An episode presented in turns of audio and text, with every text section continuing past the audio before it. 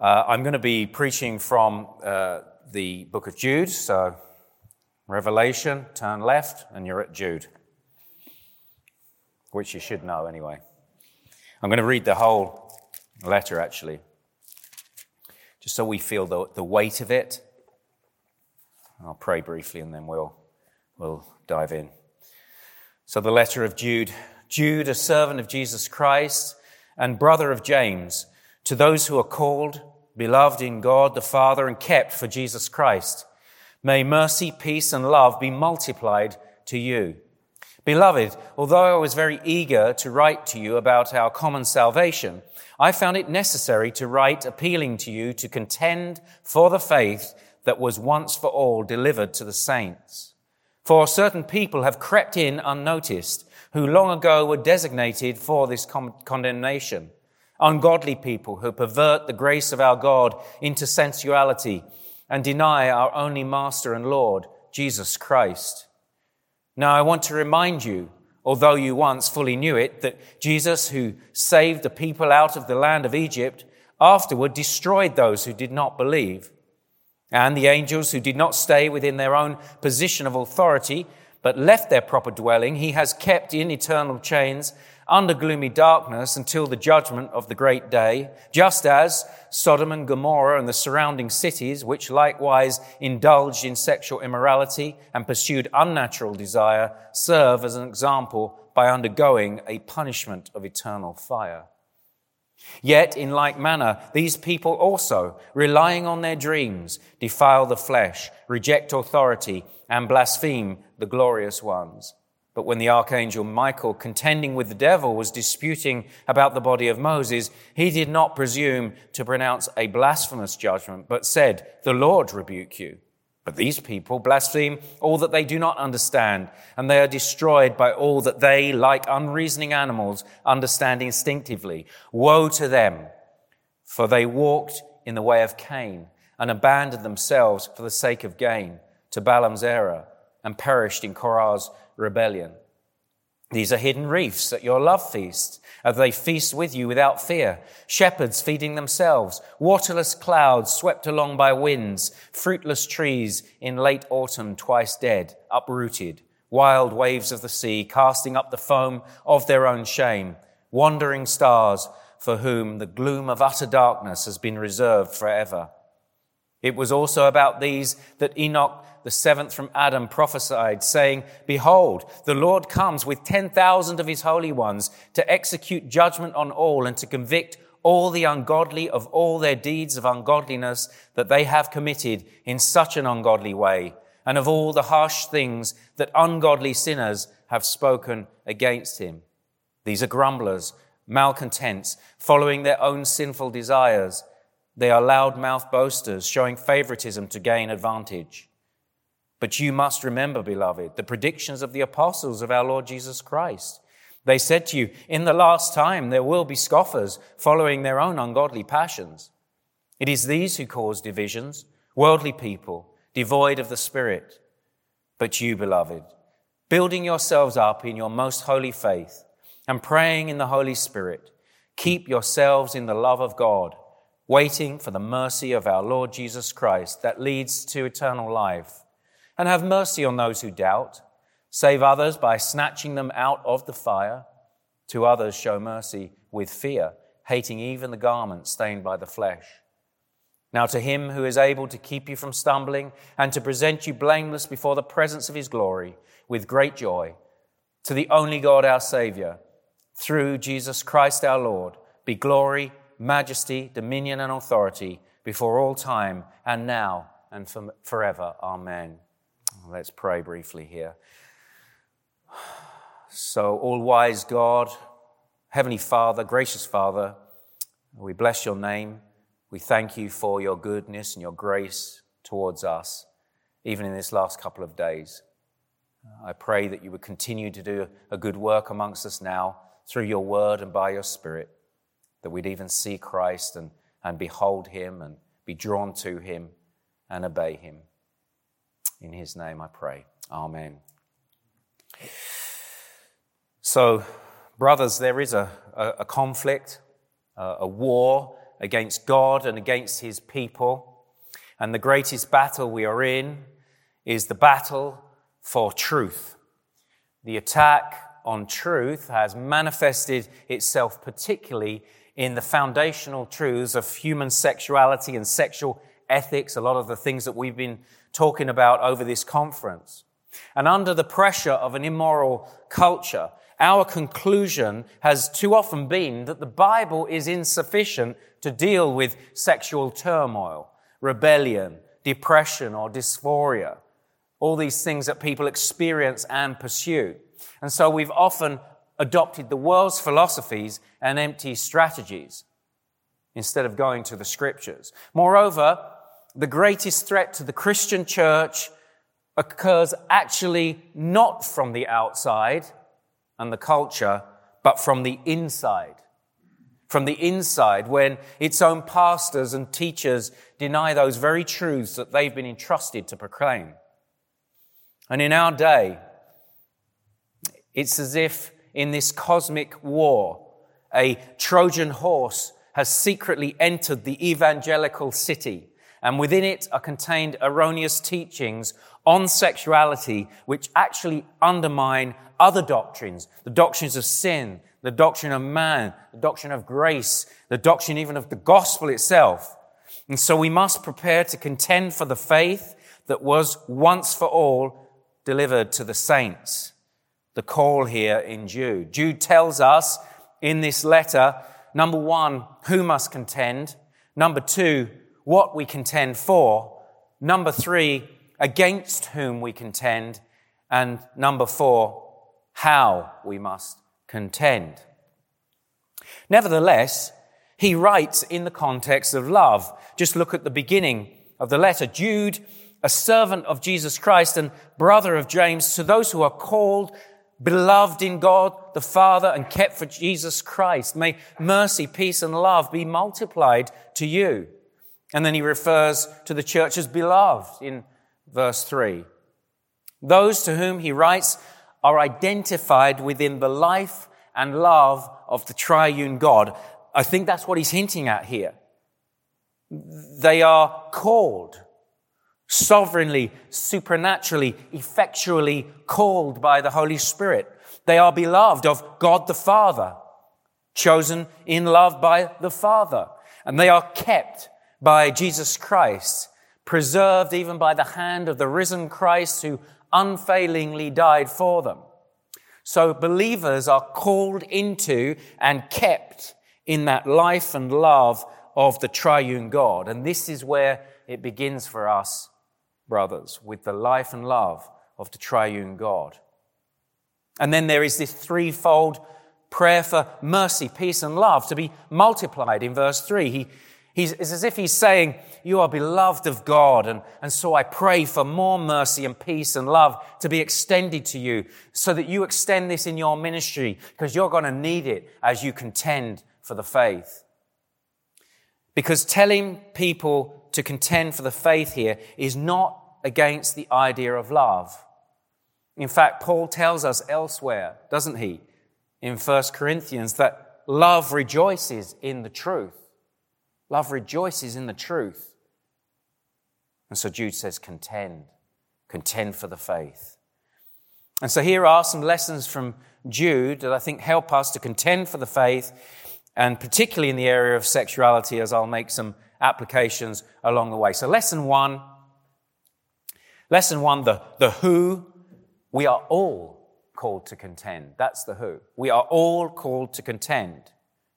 Every Christian in here, every Christian in your churches are called to contend. He is speaking to the beloved, to the church, not to a special class of Christian ninjas, you know, those Christians who got all the skills and, and can out, out theologize and debate their opponents. They've read all the books. No, not to those. It's to the one who is called, beloved, kept by the triune God. That's whom he addresses.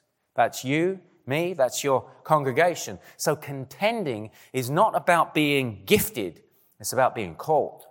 If you're called, then contend you must. Now, what is it to contend? To contend, that word in Greek, Greek, ep agonizesthai, It's a mouthful, but you get the actual feeling of the word in there agonize. It denotes a, a wrestling, a hand to hand combat. Uh, it's a military or athletic term that has a sense of intense struggle. Intense struggle. That's one of the reasons it's easy to turn away from contending because it hurts, it's hard, right? So if you are going to contend, you need to know the grace of God for you. You are beloved. And you need to know His supply for you. Mercy, peace, and love will be multiplied to you. It's going to be that fuel, that oxygen in your tank as you contend. So, brothers, sometimes we can get weary, especially as leaders, especially as pastors, teachers of the word. We can get weary as the culture presses in, as people in our congregations may resist. And we can then become apathetic towards this struggle for complementarian creation truths of manhood and womanhood in the face of this LGBTQ agenda. And so we need to be reminded of the necessity of the battle. Jude says it's necessary that I write to you. And we need to be reminded of the supply that we are promised from God and that some things are worth fighting for and that every Christian is called to contend. That's lesson number one. Lesson number two is we contend for the faith. That's the what. Lesson number one, the who, we all contend. Lesson number two, we contend for the faith. You see it there in the text to contend for the faith that was once for all delivered to the saints. The faith, not your personal faith, that you exercise, but the faith that is the truth, sound doctrine, gospel truths. It's referred to in verse 20 as the most holy faith. So we could say the holy scriptures, the apostolic doctrine. Ephesians 2:20, the foundation of the apostles and prophets, Christ Jesus being the cornerstone. But all of the scriptures, and it's once for all delivered to the saints, once for all, signed, sealed, and delivered in this word here, in this Bible. No more needed. So there is objective truth, and it's contained in this book, in the Bible, and it is sufficient. Doctrine, the Trinity, the incarnation of Christ, the doctrine of sin and grace, the doctrine of creation, a special focus on the gospel itself. Notice it is given to the saints, to the church. The church is a, a pillar and buttress of the truth. So it is in here that the truth must be protected. And we can't let outside influences enter and affect our grip on this truth. Nowadays, it seems that truth doesn't matter. Authenticity matters. You know, these folks say, I'm just being authentic to my true self. As long as I'm true to my feelings, then I'm being real. There is a desire now to pursue one's own path and, and, and find fulfillment through that identity. In this worldview, self determination, expressive individualism equals true freedom and liberty. You decide who you are and what you do against God's word, against tradition, against your body. Today, one's identity lies in this self fulfillment so that sex and sexuality isn't rooted in God's creation truth about male and female in his image and sex within the covenant of marriage between a man and a woman. Hey, if we just stuck to that, we'd be okay. Just point people back to that. But, but that's not the case because we're all about self fulfillment and, and this expressive individualism and so sex and sexuality become for selfish pleasure, pleasure and not for God. As long as it's consensual, it's good. The connection between love and sex isn't even necessary, only individual pleasure. Sexual feelings at the core of the identity are such that if you repress them, you repress the person. And the result then, as we've, as we've run along with this, is that lust runs wild and pornography is rife. Cohabitation is a cultural norm, and same sex attraction and transgenderism are considered acceptable and morally good. But thankfully, there is the truth. There is the faith, which is true whatever you feel or anyone else thinks. They say, don't they, truth divides. Yes, it does. It divides those who will believe it from those who won't. That's how it divides. And if you don't contend for the truth, for the faith, the danger is you'll compromise the faith. And we've departed from the truth about man and woman as these fixed binary sexes created in the imago Dei and thus we've assaulted the glory of God. We've slipped, and, and many have taken sex and sexuality outside of the bounds of the one flesh, holy union of marriage between a man and a woman. I'm talking about in the church. And that this meant for procreation is, is meant to lead us to adoration of Christ. And, and yet we've, we've lost that view. And we've lost order in the home. Why is this? Because we've not contended for the faith. So, lesson number one, we must all contend. That's the who. Lesson number two, we must all contend for the faith. That's the what. And now the why. Lesson number three, we contend because of false teachers.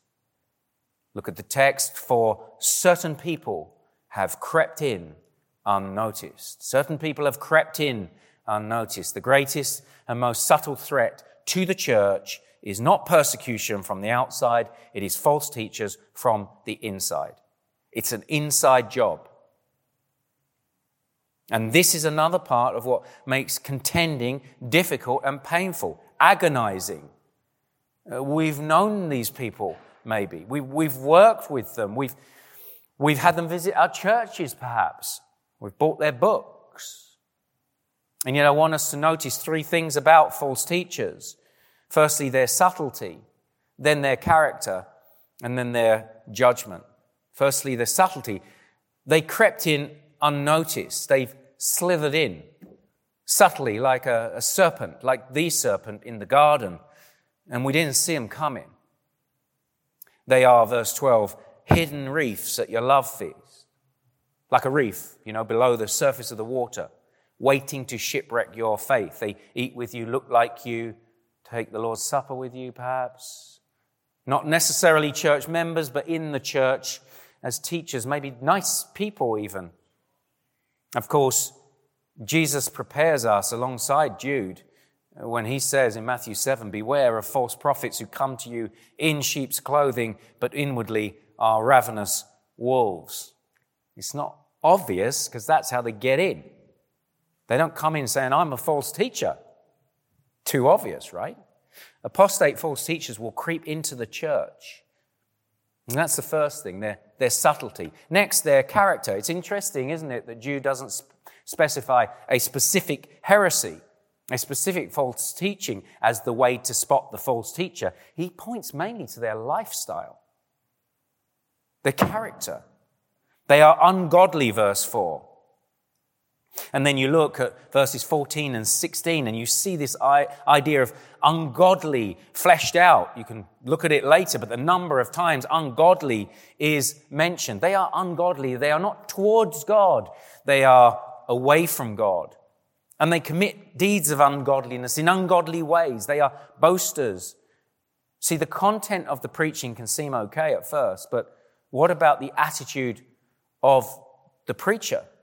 Sometimes you can have someone come along, like to a conference like this, like myself and, and Grant, and you, you can think, oh, well, the preaching's okay, or oh, that person be good for, for our church, but you don't really know me. Hopefully, Pastor David knows us enough to know there's a character there. But you need to know the character of, of the man. And is there a boasting? It might not be an obvious boasting, but it is a boasting that requires discernment to detect. They are ungodly in their character. Uh, so they're also antinomian. They pervert grace and deny the lordship of Christ, verse 4.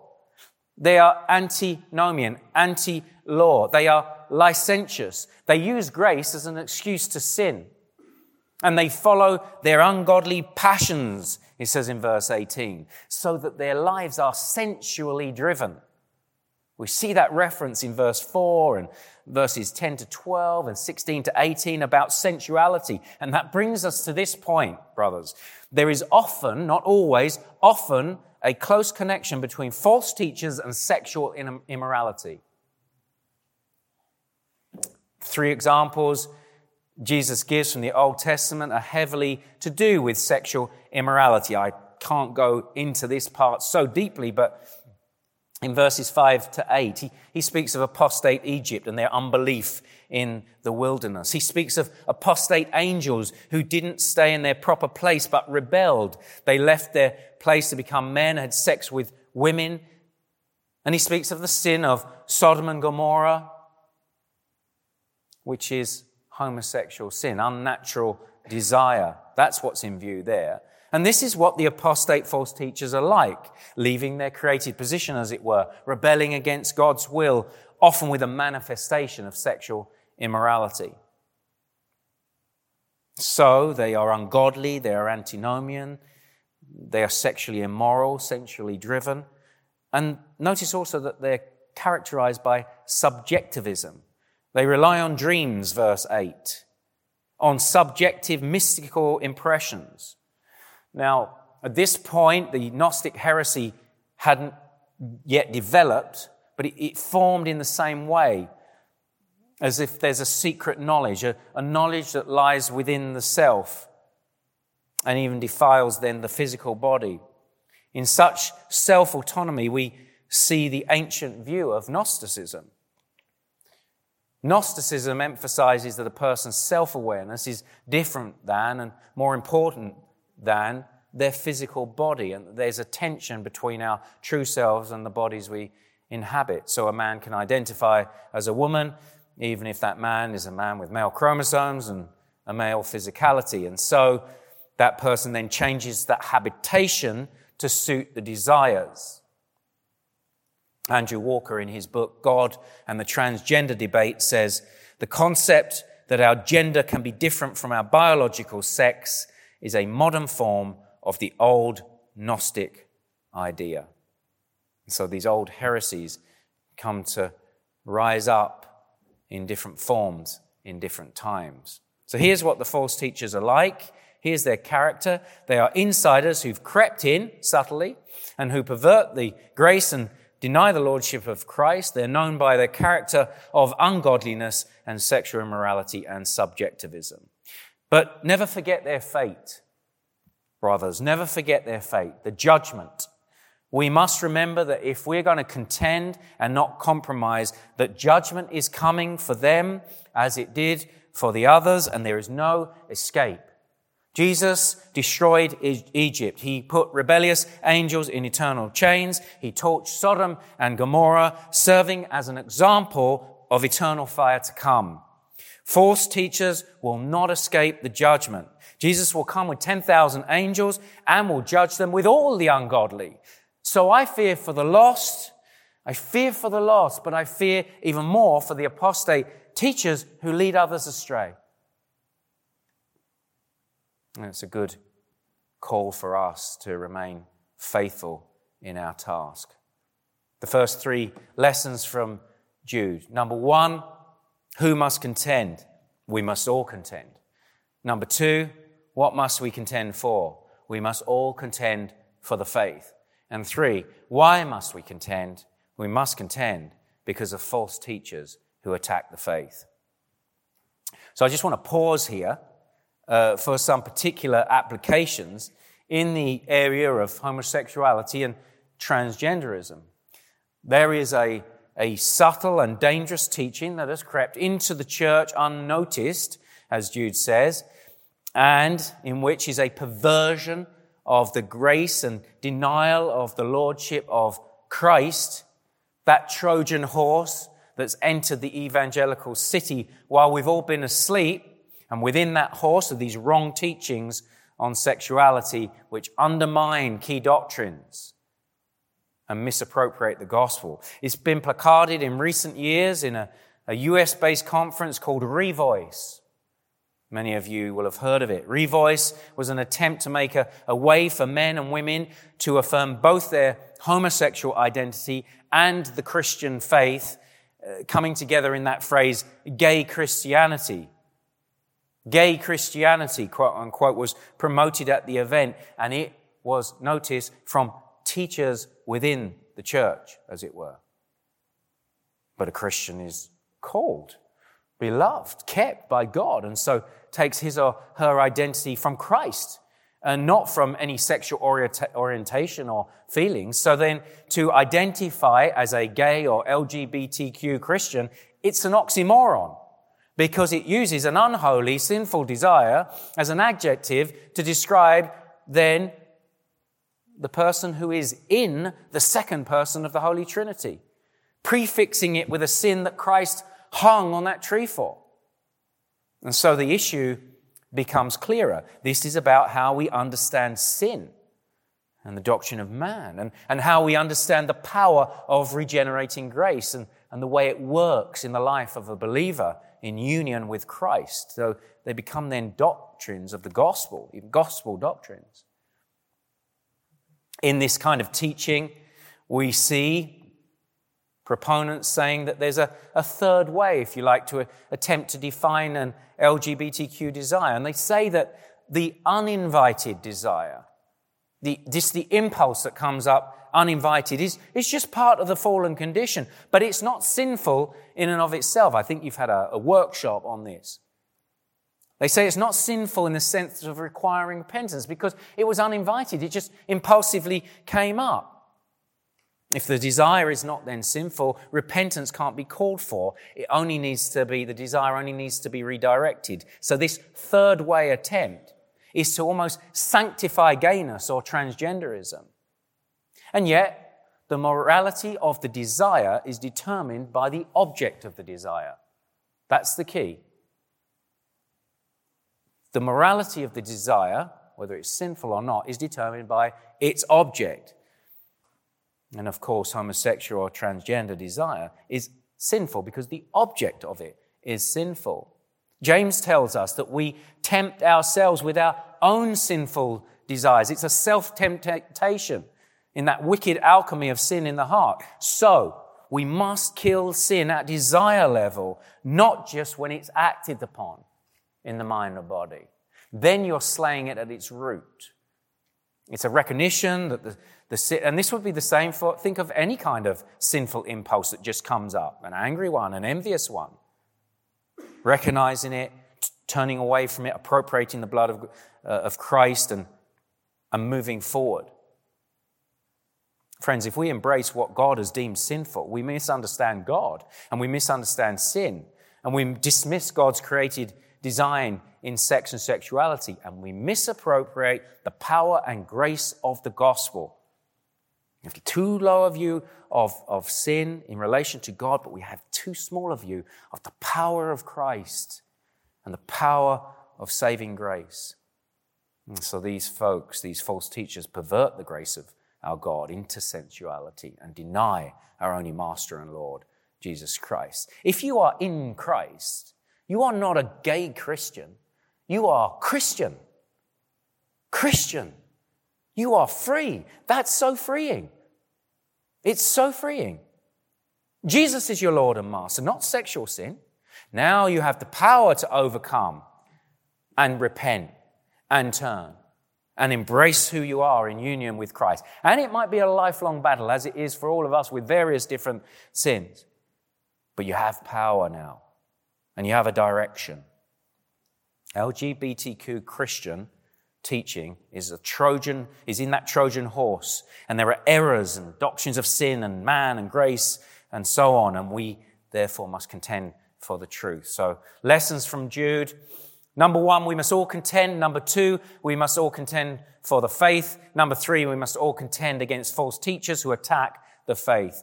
At the same time, at the same time, it's the sacred duty of churches to be compassionate towards all those whom the false teachers have deceived. So then my final point and the final lesson to look at here is lesson four. How do we contend? And I'm going to look at it in two parts. How do we contend? Firstly, we need to keep ourselves in the love of God. We need to keep ourselves in the love of God. You just need to look down to verses 20 and 21. But you, beloved, building yourselves up in your most holy faith and praying in the Holy Spirit, keep yourselves in the love of God waiting for the mercy of our Lord Jesus Christ that leads to eternal life. We need to keep ourselves in the love of God. That's the central command there, so that we won't compromise with false teaching. Can you lose your salvation? No, because if you're saved, you are being kept by Christ, and so you'll keep yourself in the love of God, as it were, by acting as you are in your new creation. How do we do this? Keep ourselves in the love of God? Well, around this central command are three ing words to instruct us building, praying, and waiting. Building, praying, and waiting. Building ourselves up in the most holy faith. So we need to grow in our knowledge of the gospel and our knowledge of the scriptures in these areas of sexuality. Abraham Kuyper once famously said that the fundamental contrast has always been, still is, and will be until the end Christianity and paganism. Christianity and paganism. And so we see that um, as Leviticus 18 handles homosexuality, it handles it as a part of a group of pagan practices. You can read that, uh, the, the text in uh, Leviticus 18 this afternoon, but homosexuality is listed within a list of pagan ethics, one that includes a total rejection of God's creation design. And that's the key.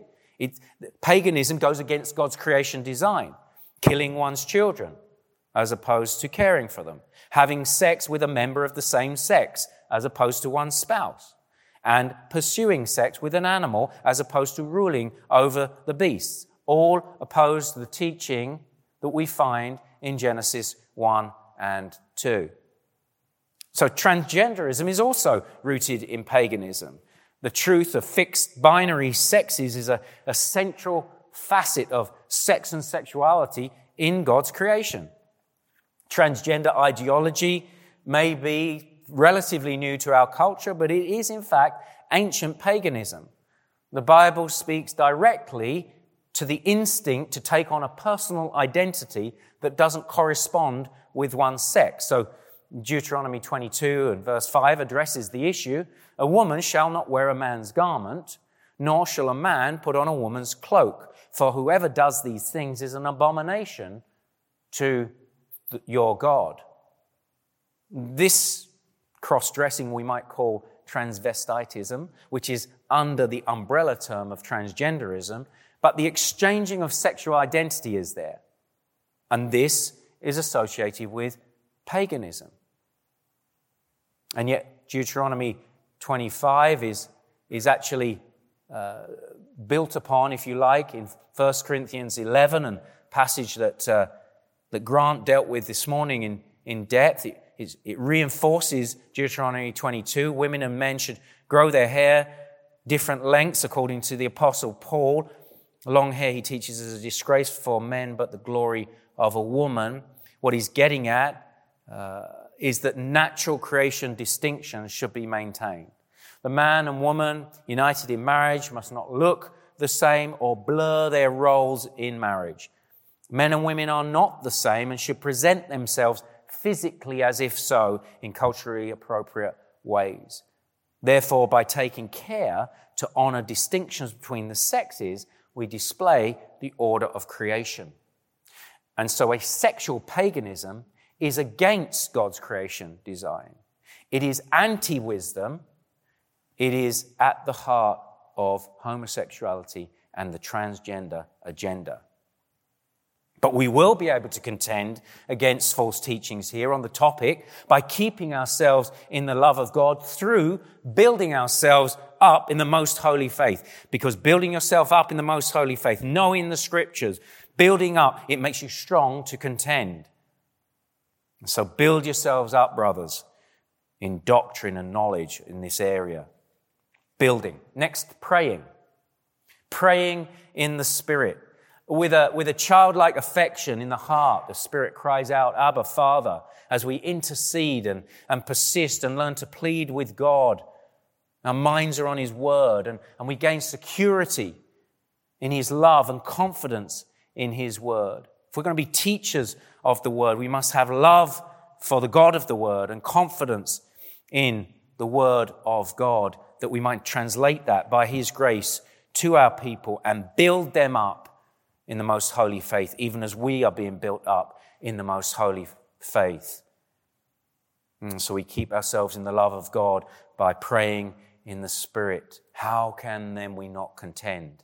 Building and praying and finally waiting, waiting for the mercy of our crucified and risen and returning Lord, Jesus Christ. Brothers, we need to we need to live in eager expectation of Christ's coming. Do you live in eager expectation? Sometimes we forget that. He's coming. He's coming and we need to keep him in view and we need to prepare ourselves and our people for his coming, obeying him, being found in him, but knowing this one thing, when he comes and he is coming, he will be merciful to us. And you see, knowing this mercy, it keeps me in the love of God. Ends well for the Christian. We will contend. Contending means living out what we believe. And so we need to teach and to model biblical sexuality in our homes and churches. And so, as I've said, we present a, a joyful counterculture to a crumbling secular culture. And the questions they ask come your way and provide a, an opening to the gospel. Yes, it is dangerous. Yes, we will suffer, but you have nothing to fear. Why? You're called. You're the loved. You're kept you're blessed.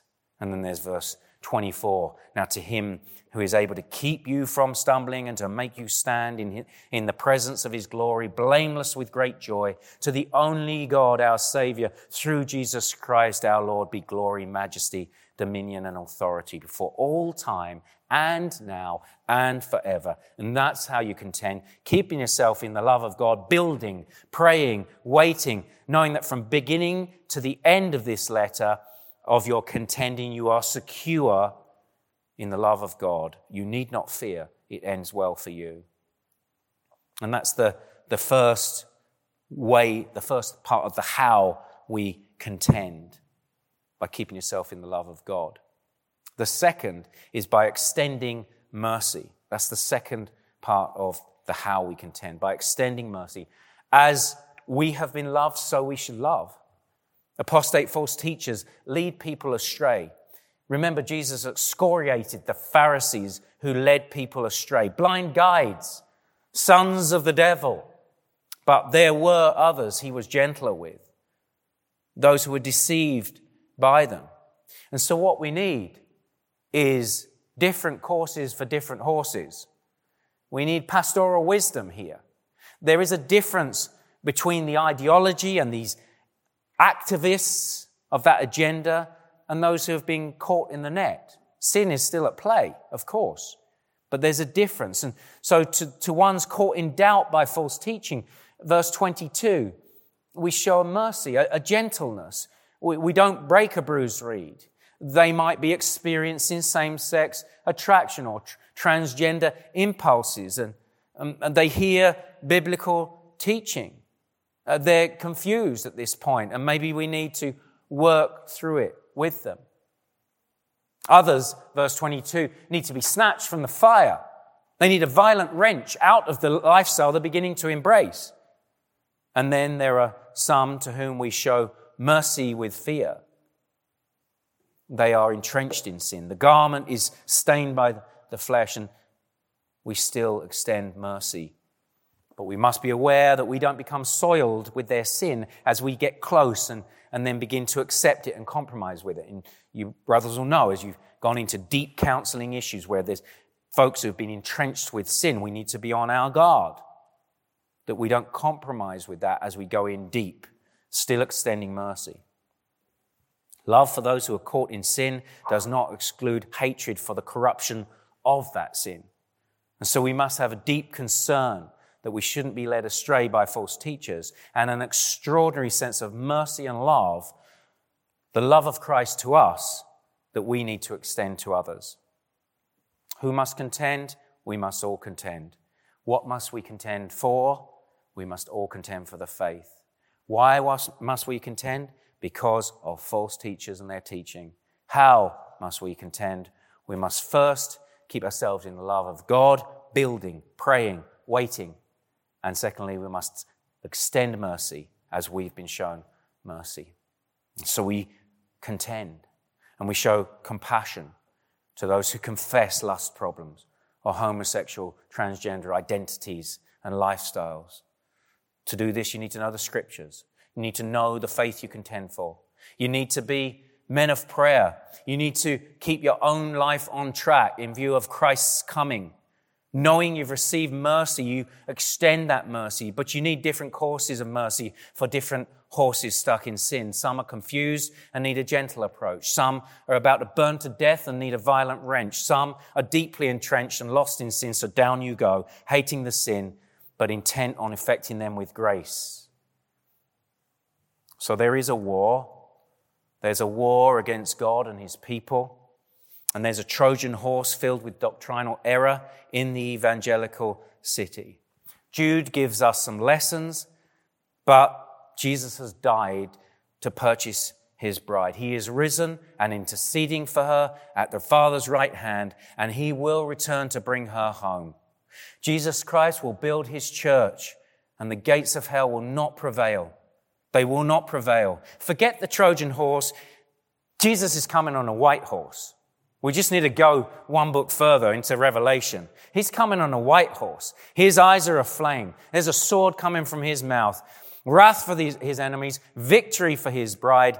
He is a shepherd who walks among his church now, even as we see that, that, that picture in the, in, the, in the seven churches and, and the letters at the beginning of Revelation. But when he comes on that horse, on his robe and on his thigh is written King of Kings and Lord of Lords. Jesus wins, and so we worship him. And in the meantime, till he comes and takes us home or we go to be with him, we stay faithful as men of God, as pastors and leaders, and we contend for the faith. Let's pray. So, Father, indeed, help us here today.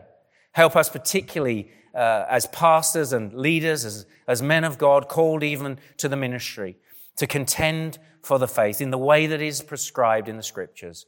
Uh, let us go away from this place, encouraged with all that we've learned and, and the brotherhood that we've had and, uh, and thankfulness in our heart for, for the local church, even as it's been expressed here uh, amongst us. And uh, I do pray for the preservation of the church here, of this ministry and conference um, and ask that you would multiply uh, mercy, peace, and love uh, to us individually and to this place, even as we see this place filled with pastors even next year.